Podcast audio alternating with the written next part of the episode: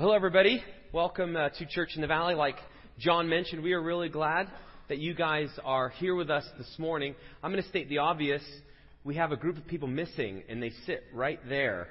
Uh, Christian Challenge, a collegiate ministry that we partner with here at Church in the Valley, are having their fall discipleship conference uh, this weekend, and they're in Big Bear. And so if you see, like, what's different? Did they decorate differently? We did that as well. well we didn't, but the school did. Also, you'll notice our normal crowd that sits right there is. So anytime, feel free. You can always scoot up here at Church in the Valley. But like I mentioned, we're really glad you guys are here. We're uh, smack dab in the middle of a series called Suburban Myths. And these myths are really beliefs or assumptions that we tend to have about what's important about life, like how life works.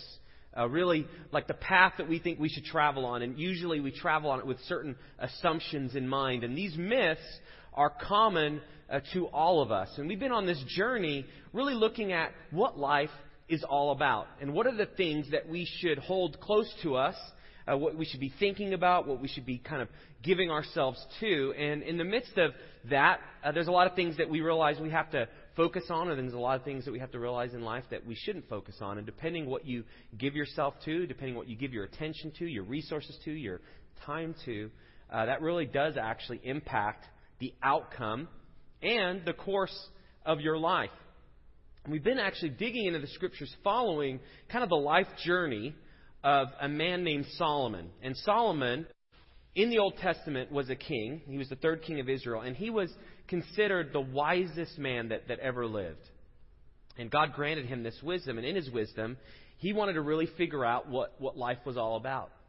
And at the end of his life, he spent some time walking with God and really following his commandments and trying to please him. And then, like common to most people, he spent some of his life not doing that. And some of his life was committed to God and some of his life was not. And in the midst of trying to kind of figure out what was really important and figure out kind of life for himself, he, he tended to, he drifted away from God. He, he drifted away from following exactly the commands that, that God had given him and the people of Israel. And what you find in Scripture, specifically in the book of Ecclesiastes, is this kind of like open journal where he's expressing his frustrations about life. And in the midst of the frustration, he's making observations and he's drawing conclusions and he's trying to evaluate what is really important. And really, what he's doing, he's looking at these myths. He's saying, you know, it tends to people have certain things that they really want to do in their life. And he's kind of taking a step back and saying, you know what? I'm going to try to figure out if that really works. If this seems really important to humans, and it seems like it is because I see everyone going this path, I'm going to try to figure out if it works. And so, what we've been doing over the last few weeks is spending time in the book of Ecclesiastes, reading his personal account of how he thinks life works. And it's been pretty raw. We started really with what's the point? What's the meaning? What's the purpose of it all? And he basically drew this conclusion like, man, life is so short. If you don't figure it out, your life is going to be wasted. And you see this just frustration that he kind of continues to talk about and he continues to talk about. Well, today's topic, we're talking about an issue and really a myth that we all can experience ourselves. It's something that we are, you know, used to seeing in today's culture and in our world. And that's the idea of the pursuit and the love of power and money. And Solomon, in his life, tried to figure out is power and money, if you pursue that your whole life, will that give you the life that you want? Will that bring meaning to your life? Will it bring fulfillment to your life? And I was thinking about this issue of power and money, and I realized really, you know, power and money are not evil in themselves. It's really what happens when we pursue them and when we love them with, with everything that we have. If that becomes the end of our life in itself, to get power, to get money, you find that there's a lot of consequences, there's a lot of things that come from that. And that's what Solomon is really talking about. Not just people who experience power because of influence or people who have money because of their work, but really the idea of loving power, loving money, and giving yourself over to it. And so today, we're going to be talking about what happens when our hearts get drawn to that.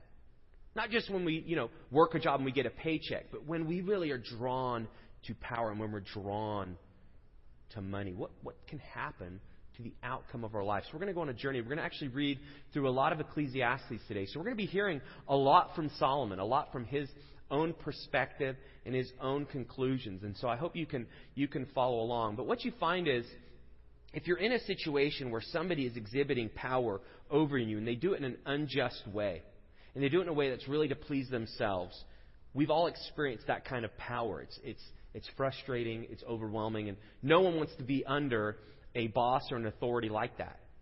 None of us. In fact, the scriptures speak to this. In fact, Solomon wrote the book of Proverbs, which is like wise sayings that he kind of also learned from walking with God. And this is something he said in Proverbs 28 A ruler who lacks understanding is a cruel oppressor.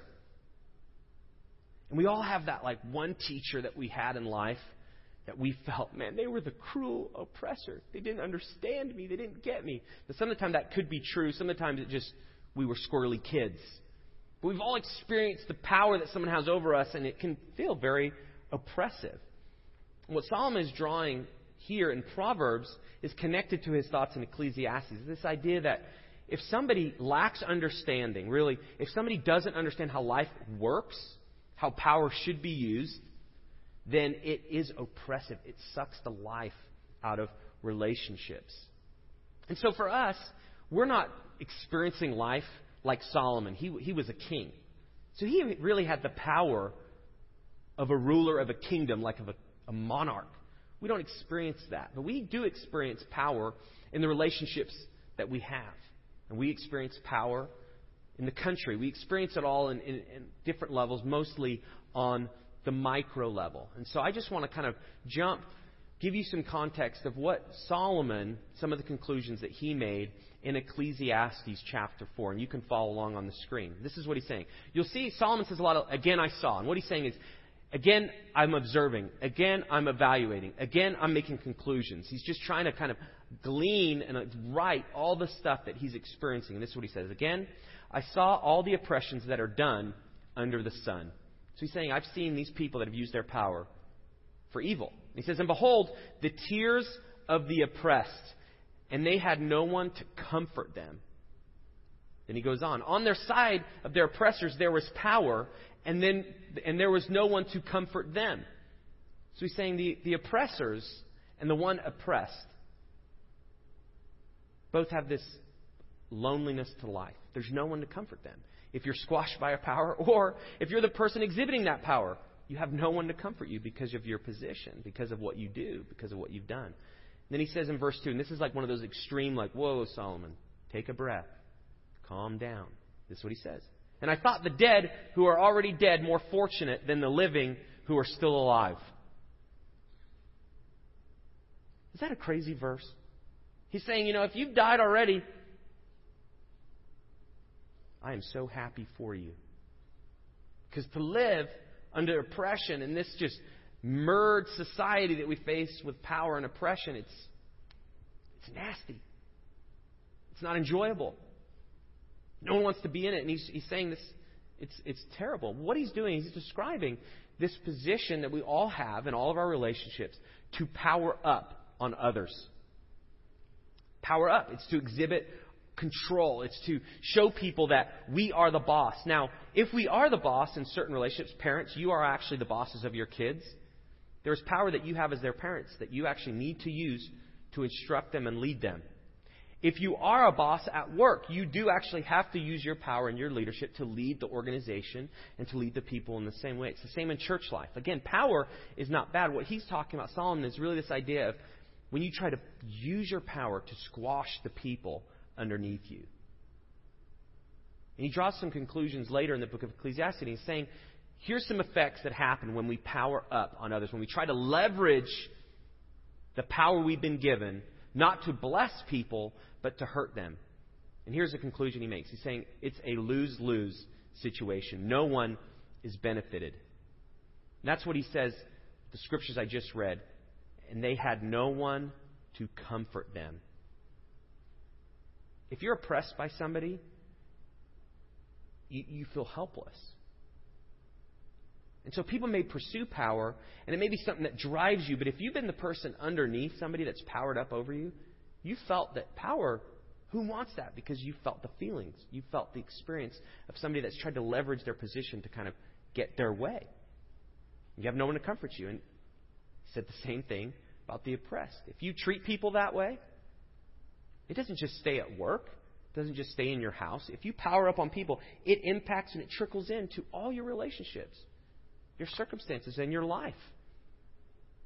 So Solomon's trying to draw attention like this pursuit of power, this ability to be in control, you have to be careful. Watch out. It's a lose lose situation. He writes again in Proverbs 16 Better a patient man than a warrior, a man who controls his temper than one who takes a city. He's describing the power up that we can experience. We can feel like that, like a warrior taking a city. You ever entered into a relationship with somebody and they've done something that frustrates you? We all have. And what they did, you just, if they only knew what I was trying to do, and you start to run these scenarios, and you begin to kind of run these things that you want to do and you want to speak your mind. I know I get in those situations. Like, you just want to unleash. You want your mouth to open and just the fire to come out like a dragon. Am I the only one? Come on, people. This is common. We want people to have it. It's an impulse. It's just an emotional reaction that we have. We want people to have it. We call it venting. I just have to get that off my chest, and I'm glad I did. I said, give them a piece of my mind. It feels so good in the moment, does it? Well, I told them, you sure did. And you walk away. What did I just say? What you realize is, it doesn't make an impact for positive. It doesn't help you. It doesn't help the person. You let them have it, and then they're just left in mush, and you walk away. There's got to be something better, and that's what Solomon's saying. There's got to be something better than this power up that we have. And you find it in marriages a lot. Husband does something, wife gets mad. Wife, well, I'm going to show you. Wife does something, husband, and it's cyclical. And just again and again. Friendships, same thing. Roommates, same thing. Siblings, same thing. Bosses to employees, employees to employees, employees to bosses. It's all intertwined. No one wants to be powered up over. It's true. What tends to happen when we feel like that, then we want to power up over them. And what Solomon is saying, it's, it's lose lose. It may feel good in the moment, it may feel right, but it doesn't help you, it doesn't help them. That's what he's saying. It's, it's better not to be alive than to experience that over the course of a life, every day going through that. But it's this thing inside of us that we just we want to exhibit control over people. We want to exhibit control over our circumstances. Everything that we feel like we don't have control over, it's spiraling. We don't like spirals in life. We don't like the unpredictable in life. We don't like people doing things that we didn't know they were going to do. And so there's a sense in which we just want to hold it right in our hands.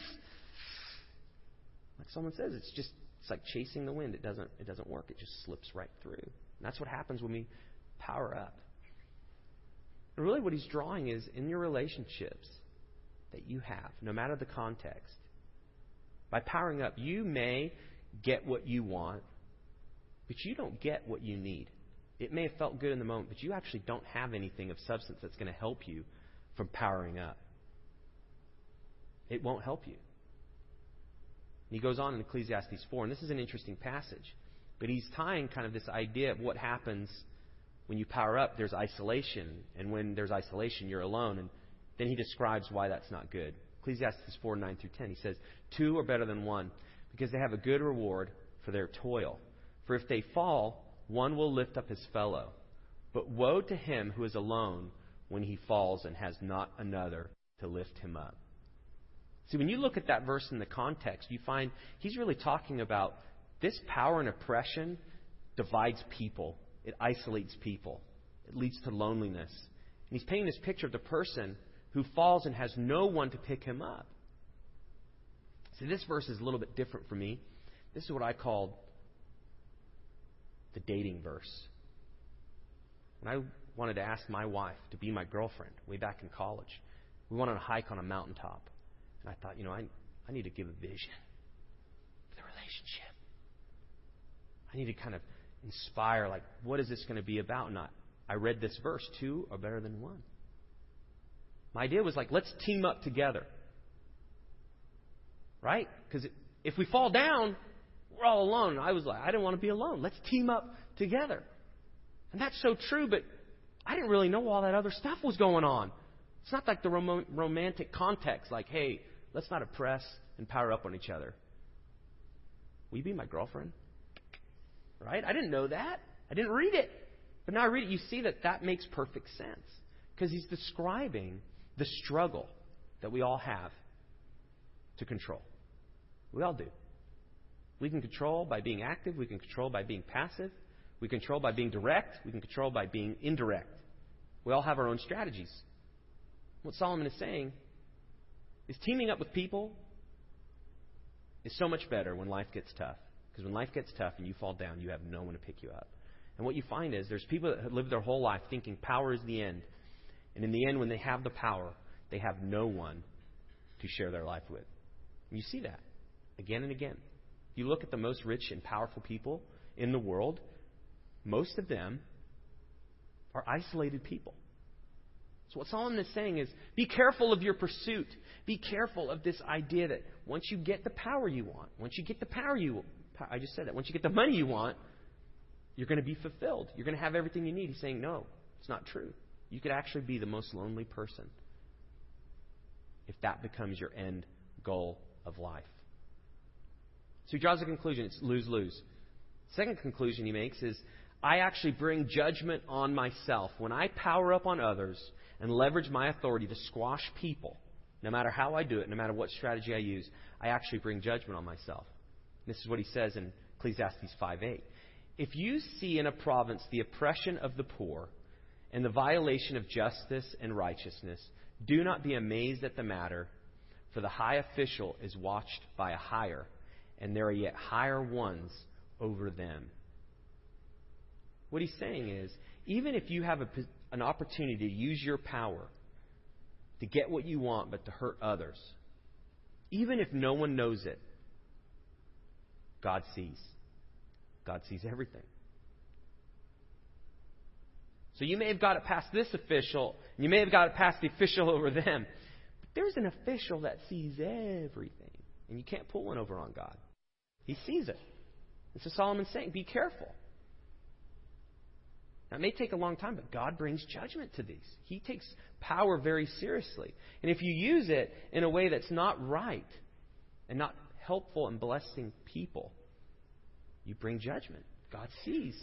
So Solomon's saying, be, be careful. Power should not be the end pursuit of your life. In these passages, too, he, he talks about money. Now, when Solomon talks about money, we have to realize he's somebody that has had more money than one could ever spend. He knew what money was. Now, I talk about the rich and I talk about money and that life, but I don't really know it. I've never really had that myself. But Solomon, he's speaking a man direct experience, extravagant. Anything he'd ever want, he could have. So he knew. And he wants to kind of shed some light on the, the love of money as well. And he goes on and he talks about if you spend your life trying to buy fulfillment, trying to buy meaning, trying to buy purpose, like if you think putting your money into something that you think you can buy, like what your life should be all about, you're, you're going to come up empty. And he draws some more assumptions. He says, riches carry a baggage of their own. See, when you think about riches, you think of all the stuff you can get, right? Like, what can I buy? What freedom could I have to get anything I could ever want at any time? And he's saying, you know what? You may fill your house with a bunch of bags and all the riches that you have, but there's baggage that you can't pay for. It just comes from being rich. It's just baggage that's there. And he says this, Ecclesiastes 5:11, "When goods increase, they increase who eat them. And what advantage has their owner but to see them with his eyes?" Sweet is the sleep of a laborer, whether he eats little or much, but the full stomach of the rich will not let him sleep. It's an interesting phrase. The stomach of the rich will not make him sleep. And he draws the conclusion in verse 10. He says, He who loves money will not be satisfied with money, nor he who lives wealth with his income. This also is a vanity. Isn't there a part of you like, you know, I know Solomon tested that out. And I know he drew some conclusions. And I knew he had a lot of money to be able to do that with. Isn't there a part of you like, you know, God, I'm here if you would like another person to test whether that's true. I will volunteer my life and maybe the people close to me to draw these same conclusions. There's just a party that's like, okay, Solomon, come on, really? He who loves money will not be satisfied, nor he who loves wealth with his income. This also is a vanity. It's like it's like chasing after wind. Really? There's a part of us that it just it's so ingrained in us that money seems to solve problems that it's hard to take this seriously. Because at the end of the day, aren't a lot of us stressed from what you don't have? Isn't that true? It's just you don't have it. And what Solomon is saying, you may gain wealth and you may gain power. And so you're going to have a lot more of the things that you thought you need. But you're still not going to have what you actually need. There's still going to be things that you're just chasing after that you can't get your hands on. That's how God has wired life. God has wired life that if we pursue a relationship, like if we love money and power like we would love a person, it does not love you back. There is no relationship with money. There is no relationship with power. It is empty. So again, Solomon, be, be careful. There's baggage that comes as you pursue it. So it carries baggage of their own. And then greed. A lot of times when you get rich, you want to get richer. And that can feed greed.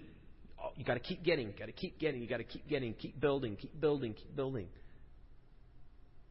And he says greed, it, it actually can lead to loss. This is also really interesting. He says, There's a grievous evil. This is in chapter 513.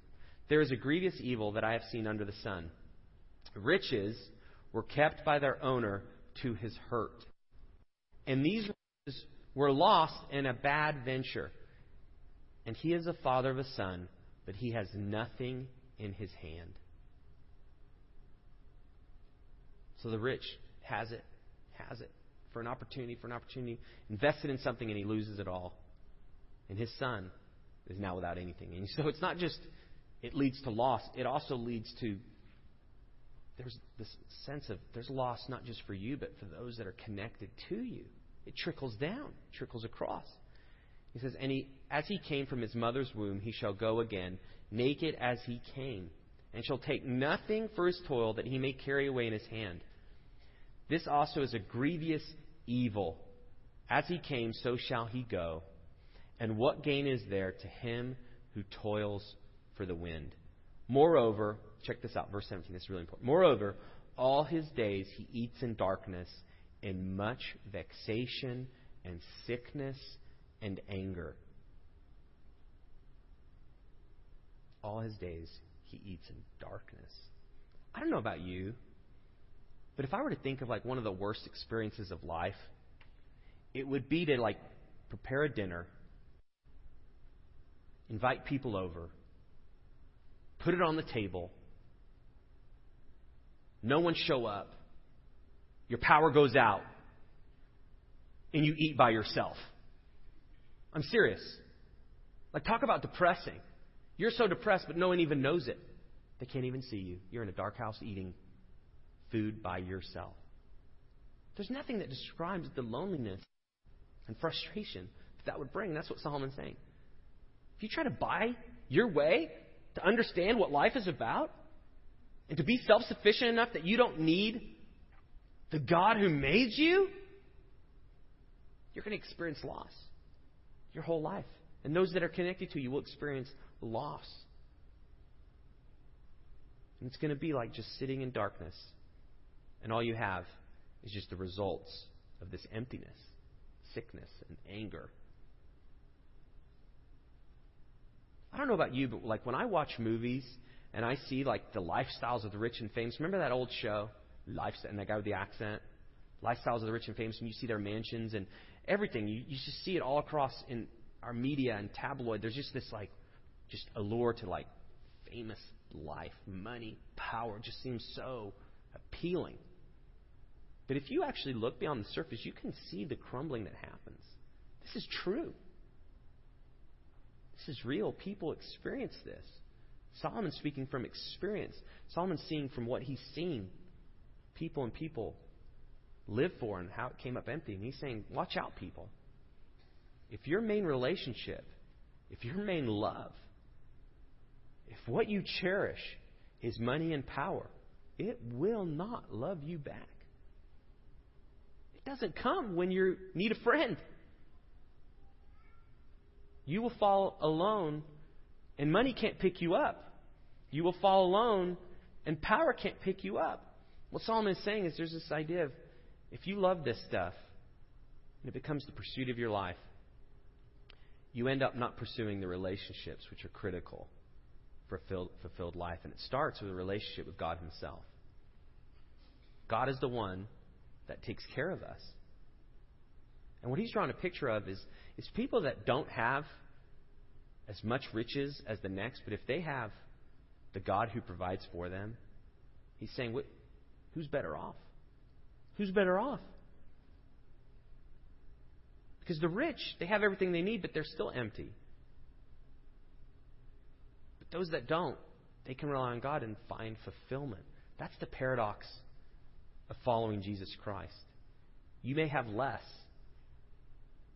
by the world's standards, but when you have a relationship with God, He fills in the gap. And so you have way more than you could ever want. You have a satisfaction that cannot come from earthly things. It can come only from being connected to God who's in heaven. It's like a little taste of heaven here and now. That's what Solomon's saying. You can't get that taste of heaven without connecting to God. And many times, you can't love power and money and experience that life that God has for you. And that goes back to what Jesus says. You can't serve two masters.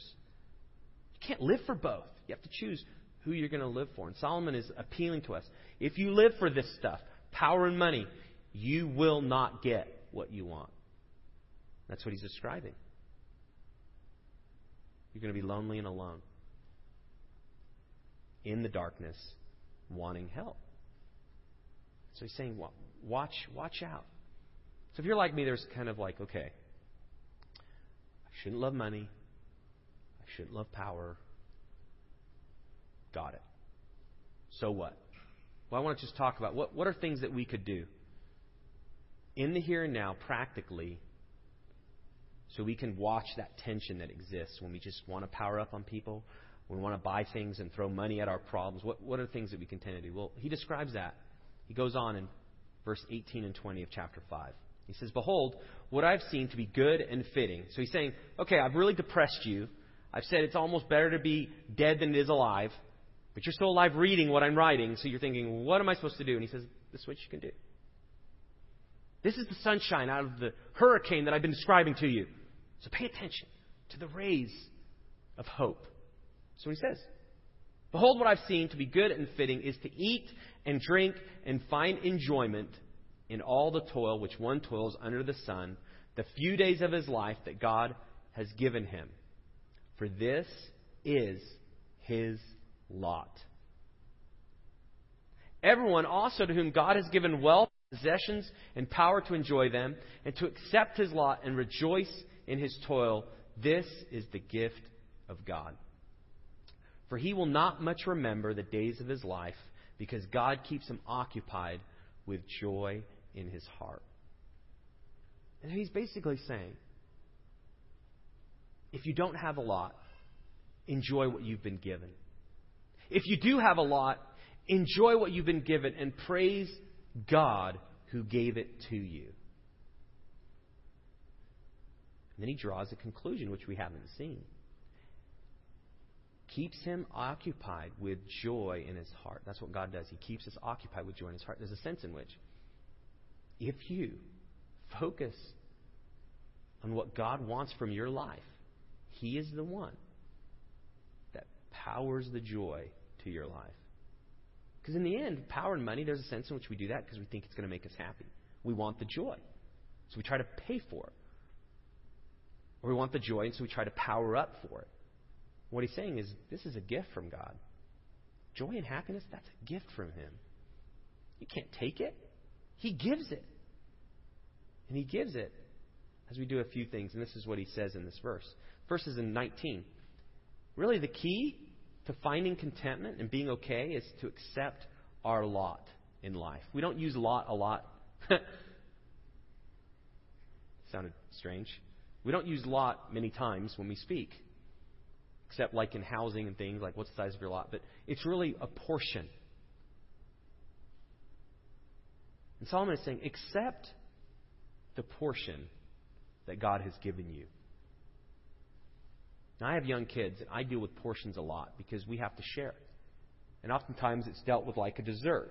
And you have a slice of something, and there's always like, Dad, I want a piece. And then the other one, Dad, I want a piece. And then the third one, and I want a piece. You're thinking, oh, mercy, that's small, and I have to divide that in thirds. And what saying we've come to say in our family quite frequently is you get what you get, and you don't get upset. So if you don't learn anything else today, you can use that phrase in your life. With your coworkers, it might not land the same way. But that's accepting your lot. You get what you get, and you don't get upset. That's the portion that you've been given. That's what Solomon is saying. You have to accept it. It's the portion that God has given you. Now, it doesn't mean that your portion grows. It doesn't mean that you should just sit around waiting for your portion to grow. God has given us the ability to work, to make money, to gain influence. But again, it's the gift from Him. So even that portion comes from Him. He determines that. So as we're working with Him and as we're trying to do life His way, oftentimes our portion can grow. Our influence can grow. Even our finances, they can grow. But there's always this point where you can never get away from, which is accepting that the Lord has given. And He has decided He is in control. And when you look at these myths, especially these two, this power and money, it is really driven by discontentment. We do not like the portion we have been given. It's true. We don't, we don't like it. He's saying it's accepting our, our lot is key to contentment. Here's just a few ways that I realize I, I struggle with this. I've seen it just in the course of my life. You, you need a job, and you get one. And then you get the job, and you start, and after your first week, you're like, Can I get a new job? You ever been there?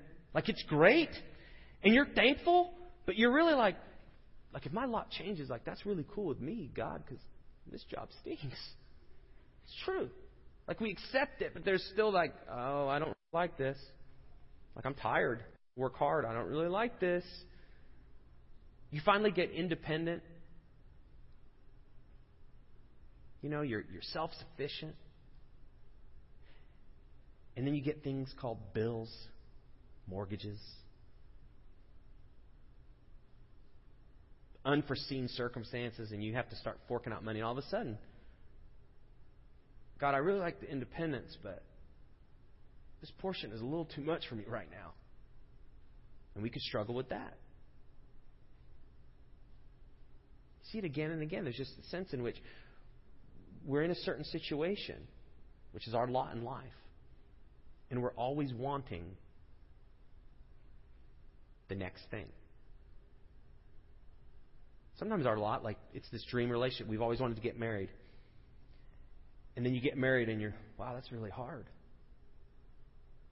And then you're married and you think, well, you know, the next lot I have is, is going to be kids. And then you have kids and you know what? Guess what? you got to start dividing slices of dessert into thirds. It's hard. No, in all seriousness, it, it is.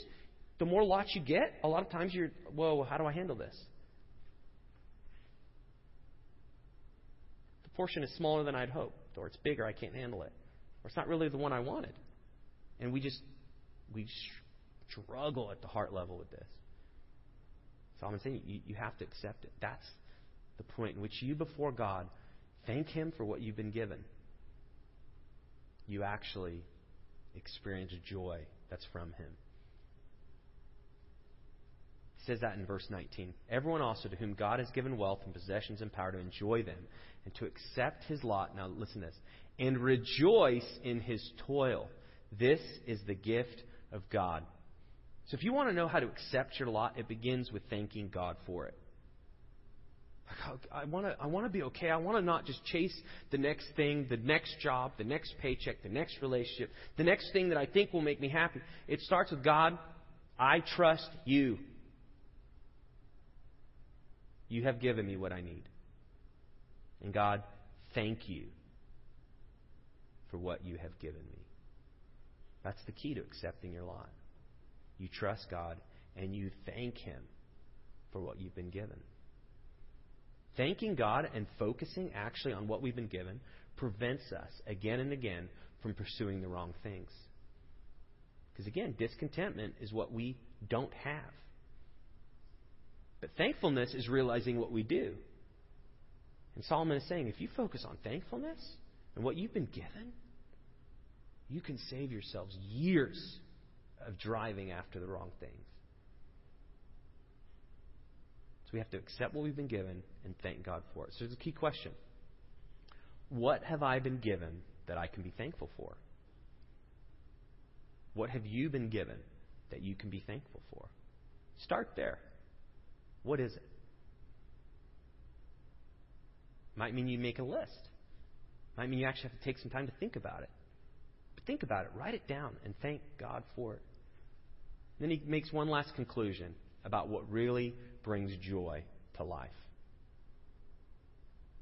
I've already stated it somewhat. It's, it's focus on enjoying the present. And this is verse 18. Behold, what I have seen to be good and fitting is to eat and drink and find enjoyment in all the toil with which one toils under the sun the few days of his life that God has given him, for this is his lot. Again, Solomon describes life as a few days, as a mist. It's here and it's gone. And the way to experience contentment is you have to focus on the present. And nothing robs us of present joy than borrowing future problems. Nothing robs us like that does. This thing at work that you don't know how you're going to have to handle, this conflict that you are dealing with, all these things that you foresee happening. These are the things that rob us of the present joy. Solomon's saying it's, there's such a few days. You have to focus on accepting your lot. You thank God for it. And then moment by moment, you trust Him. You do your part, but you trust Him. In school, in work, in family life. Don't wait for the next stage. Enjoy the one you have now and work it. Be faithful. Engage with your kids at the age they're in, not the age you can't wait for them to be in. Engage in your work despite the pressure, despite the boss, despite the problem, and allow the work of your hands to produce something that's pleasing to God. That's what Solomon's saying. You can't wait for your portion to change. You have to work the ground now. And from that, you experience joy. This is very challenging to me personally, this idea of accepting what I've been given. It really it comes from you have to know what's going in your heart that you may not tell people. It's this just kind of discontentment, this unsettling, this wish for something different. We all experience it. What Solomon's saying is don't let this plant roots in your heart and grow into something that's going to lead you astray. You see it time and time again. No matter how long people walk with God, there's still that tendency which you can just forget the commands like Solomon did, forget what he said, forget the life he wants to lead you to, and you just pursue that thing that's just driving you in your heart, that discontentment. Solomon's saying, watch out. You don't want to be sitting alone in the dark. And so I want to encourage you as you think through your lot, what you've been given, and you have a lot of hopes and dreams like I do, you have a lot of vision of what you think your life should be. Before you think of those things, Think of what God has given you right now. And after you've done that and you thank Him for that, think about what you have right now that you know you need to work, like you need to actually be faithful in. You need to handle your responsibilities well. Think about those things. Not the things that you hope will happen, but actually, what do I have today that I need to do that will bring honor to God? That's right. That might be treating someone a certain way. That may be finishing something you need to get done. I don't know what that is, but think about that. That's how you can experience the joy that God wants to give you. So I'm going to close this in prayer. John's going to come up in a moment, and he's going to walk through some next steps that you can take uh, based on today's message. We're going to be receiving our offering as well. But I encourage you, take some time to kind of wrestle with this within you and ask God really to help you come. Pray together. Father, I thank you so much for the help that you give us, despite the things that we battle within our hearts, within our desires. And God, we, we trust that you can bring fulfillment like nothing else can. No other person, no other pursuit. God, it's so hard. We, we tend to just forget that. And so I, I ask for your help on behalf of all of us that you'll remind us of what really matters. And God, we thank you for all that you've given us. Despite the problems we experience, despite the stress, despite the things that we wish were different, we thank you. And we thank you, God, that you love us enough to care of us. So we ask for your help in the name of Lord Jesus. Amen. Well, we really hope that this has been help for everyone. In a moment, we're going to be receiving our offerings. So if you want to go ahead and finish filling out anything on your connection card that you didn't have time to fill out before, and as the ushers come by, you can just go ahead and drop that in the connection or in the offering box. Each week, we encourage everyone here to go ahead and take a next step. And what these are is they're really just practical steps of things that you can apply that you've learned out of the message. The blessing of God's word really comes out of the doing and not just the hearing. You know, as Alex shared with us about King Solomon, while he was not following God, he still had his wisdom, but he wasn't receiving the blessing of that wisdom because he wasn't living that out. So, really encourage you to think through something that you've either learned today or throughout this message series that God's been putting on your heart that you can go ahead and choose to take a next step in this week. We have a few suggestions for you that you can find on the back of your connection card. You can go ahead and mark on there. Or if you have something, again, that God has been speaking to you about personally, you can go ahead and uh, write that out for yourself. And then as offering comes by, you can just drop that in. Um, a couple of the next steps that we have that are options for you is to read Ecclesiastes 4 through 5 this coming week. You can also choose contentment in a different area, or as Alex was uh, suggesting, we can choose to look at faithfulness or thankfulness for the different things that God has done in our life. We can also choose to accept the lot that God has given us. So the band is going to go ahead and lead us as the ushers come on down.